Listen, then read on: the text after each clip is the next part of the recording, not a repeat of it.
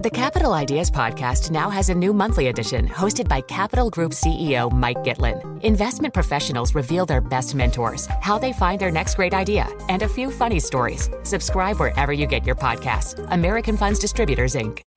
Collaborate for a greener future at the Bloomberg Green Festival, a groundbreaking celebration of the thinkers, doers, and innovators leading the way. From design and culture to technology, science, and entertainment. Hear from inspirational speakers and immerse yourself in climate solutions. July 10th through 13th in Seattle. Title sponsor Amazon. Official airline Alaska Airlines. Get 20% off using promo code Radio20 at BloombergLive.com Good morning. I'm Rashad Salamat. And I'm Doug Krisner. Here are the stories we're following today. As we talk about inflation, we get that key CPI print uh, Wednesday morning, and traders are gearing up for that. It could, of course, provide more clues on uh, what the Federal Reserve does do next. Bloomberg's Michael McKee has a preview. Investors have already priced for a rise in headline inflation, largely led by energy prices. The Fed can't affect those, so there's no anticipation the CPI will lead to a rate rise at next week's meeting. Instead, the focus will be on the core inflation rate. It's forecast to drop, suggesting the central bank is still making progress. Within the report, analysts will be looking primarily at housing prices, rents. After a long period pushing inflation up, they are expected to decelerate. Fed officials, of course, will also be looking at core service prices ex housing for signs that wage growth is slowing, even though Wall Street commissions have pushed that category higher in recent months. Michael McKee, Bloomberg Radio. We go next to Apple and the unveiling of four new iPhone models that happened today. These new models include the iPhone 15, 15 Plus, 15 Pro and 15 Pro Max. Now, Apple's new Pro Max model will have a hefty price tag, $1199. You know that's up 100 bucks from last year. Apple is banking on some new materials along with improved performance as a way of trying to win over consumers in a market that uh, has been a little sluggish where smartphone demand is concerned. Here is Bloomberg's Ed Ludlow. What we know is that, as expected, we have two variants of the base model iPhone 15 a 6.1 inch screen and a 6.7 inch screen. Both of them get the dynamic island, which is the top sliver of the screen, a more interactive display that displays more information. The big news so far on the low end iPhone 15 is the upgrades to the camera 48 megapixel. The iPhone 14 non pro versions a year ago had 12 megapixels, so that's a pretty substantive upgrade on the camera technology. Is Bloomberg's Ed Ludlow. By the way, as of Friday, Apple will begin taking pre orders for these latest iPhones in more than 40 countries. Rashad? Right, well, we've got to stay with tech, and uh, we've got the first antitrust trial pitting the federal government against a major tech company getting underway in Washington. Bloomberg's uh, Nathan Hager has more from D.C. The case is United States versus Google. The Justice Department is accusing Alphabet's search giant of paying more than $10 billion a year to maintain its position as the default search engine on the web and mobile devices. Federal prosecutors say Google has been a monopoly for more than a decade and controls more than 89% of the online search market. Google denies the government's claims. U.S. District Judge Amit Mehta is expected to issue a decision next year. In Washington, I'm Nathan Hager, Bloomberg Radio. We go to the oil market next, and the latest data from OPEC Plus showing global oil markets will face a supply shortfall of more than 3 million barrels a day in the next quarter. Now, this obviously comes after both Saudi Arabia and Russia decided to extend their production cuts until the end of 2023. Now, today's news did send oil prices surging. WTI, we talked about it rising today by around uh, 1.8 8%. Brent crude back above 92 a barrel. We heard earlier today from Francisco Blanch. He is the head of uh, global commodities and derivatives at Bank of America. He thinks Saudi Arabia and OPEC Plus will become more cautious if prices continue to rise. Well, I think that the Saudis have always been very cautious about uh, avoiding demand destruction episodes. Uh, and certainly, uh, I think they will become cautious again if prices break through $100 a barrel uh, because as we saw last year with gas, with natural gas, if prices do get out of whack, uh, you can lose a lot of demand. European natural gas demand from industry, remember, is lower today than it was at this time last year with a 90% decline in prices. So you have to be careful what you wish for. Francisco Blanch there from Bank of America. By the way, the International Energy will report its outlook on Wednesday. All right, we're going to stay with uh, oil companies and have a look at uh, BP CEO Bernard Looney because he's resigned effective immediately. The company saying that Looney didn't fully disclose personal relationships. The surprise development leaving the oil and gas giant leaderless at uh, a crucial juncture. BP is trying to persuade investors to stick with it through a costly transition to low carbon energy. We heard more from Bloomberg's Alex Steel.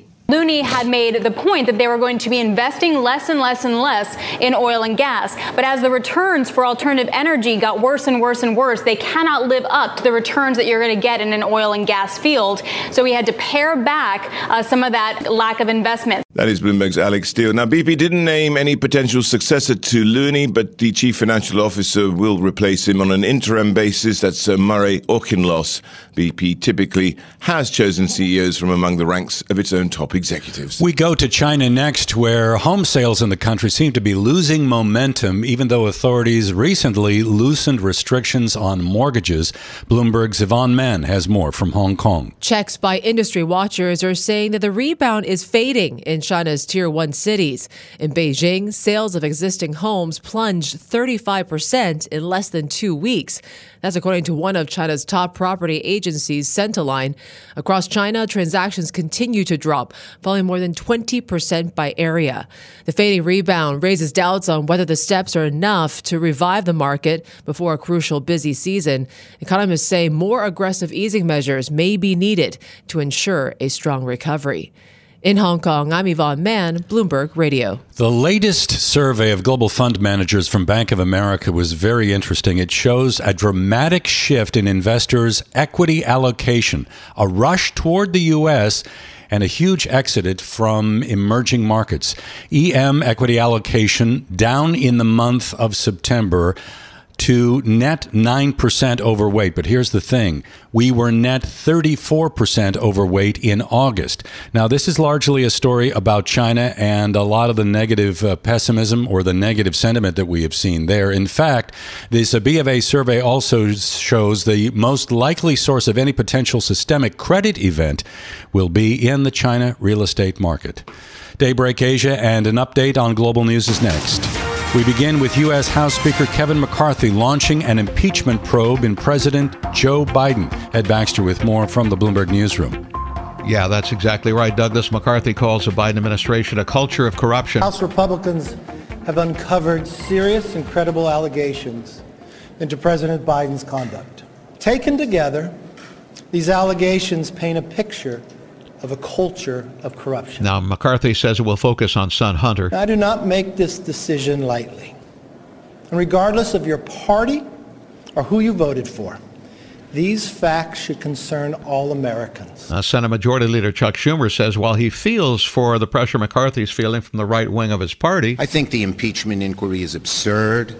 The American people want us to do something that will make their lives better, not go off on these chases and uh, witch hunts. Now, Bloomberg's Wendy Benjaminson says politically, his use of terms like witch hunt. Democrats who are saying this is a witch hunt and that this is um, how dare they do the inquiry without a full House vote ahead of time. Mm-hmm. And it's funny to watch one party see the other party using their own playbook against them. The Republicans also have condemned Biden for what they call the weaponization of the Justice Department. New COVID formulated shots in the U.S. have gotten a green light from the CDC advisory panel. The panel recommending the full CDC itself recommend use for those six months and older. Says it could allow the shots to be administered as early as this week. Now, of course, that will depend on individual healthcare providers getting supply and scheduling appointments and those kinds of things. North Korean leader Kim Jong un has been meeting with Russian officials, presumably about an arms deal, even though the, the U.S. is warning against it. Brigadier General Patrick Ryder speaking for the White House. We would call on North Korea to uh, meet its uh, previous stated public commitments not to supply weapons to Russia, uh, which will only end up uh, prolonging the unnecessary war in Ukraine. And uh, Vladimir Putin is being quoted in Russian media saying war will continue for a while. Republican Senator Tommy Tuberville says he will continue to block the promotions of military people until the Biden administration removes the executive policy regarding DoD travel and reproductive rights.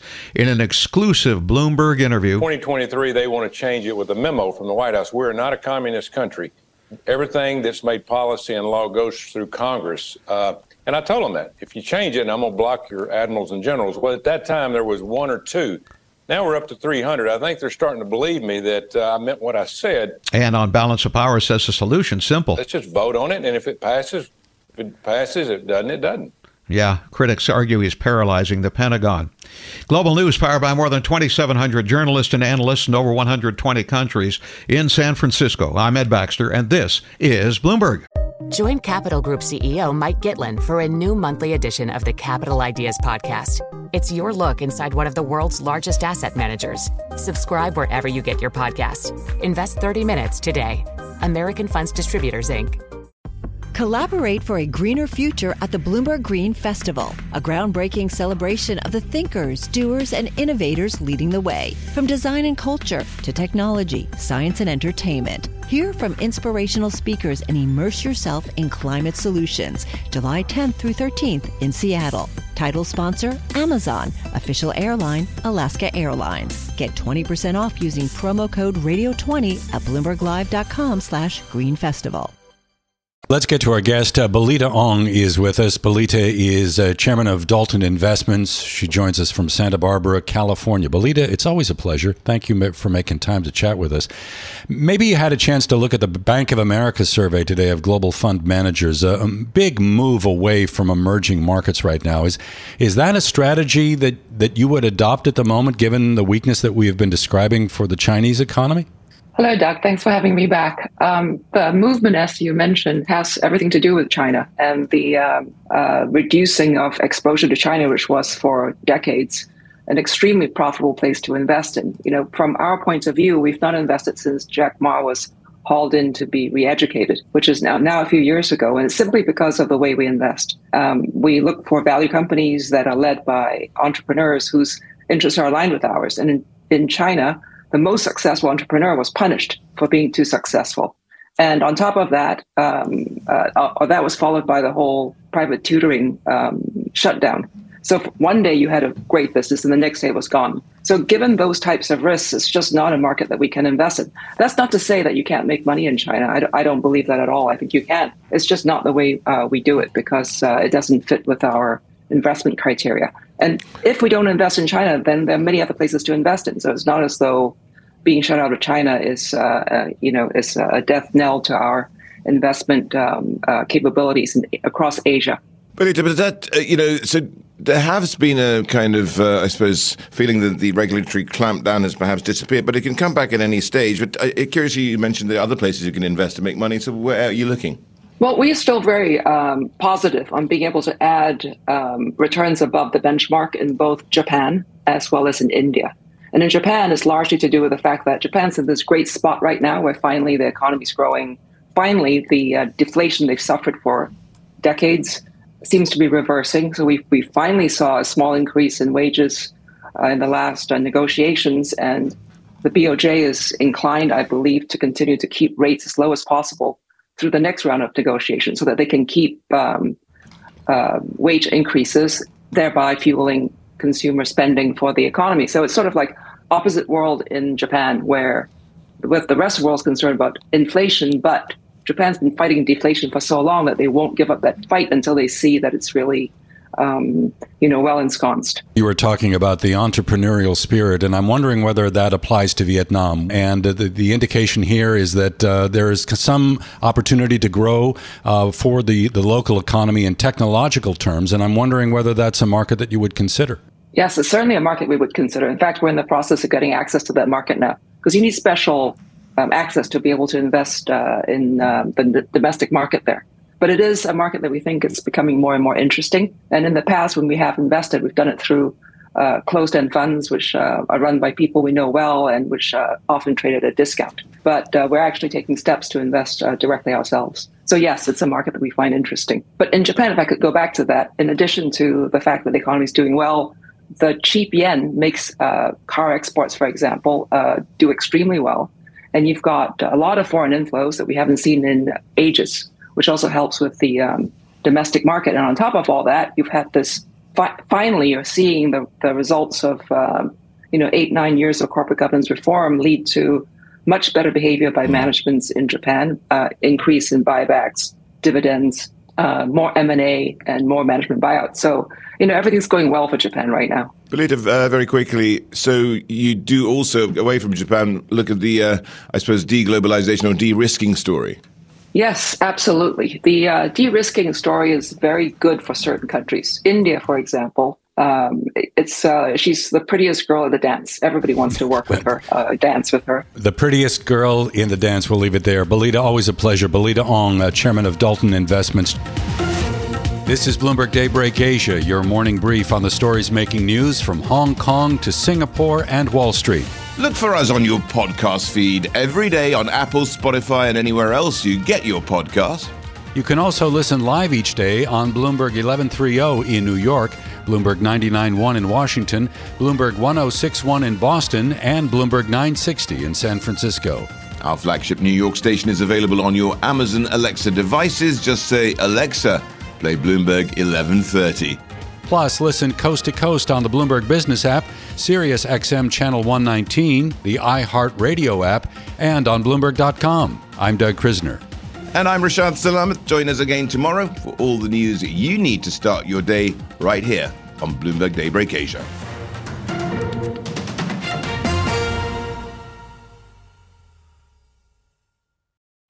Collaborate for a greener future at the Bloomberg Green Festival, a groundbreaking celebration of the thinkers, doers, and innovators leading the way. From design and culture to technology, science, and entertainment. Hear from inspirational speakers and immerse yourself in climate solutions. July 10th through 13th in Seattle. Title sponsor Amazon. Official airline Alaska Airlines. Get 20% off using promo code Radio20 at BloombergLive.com slash Green Festival.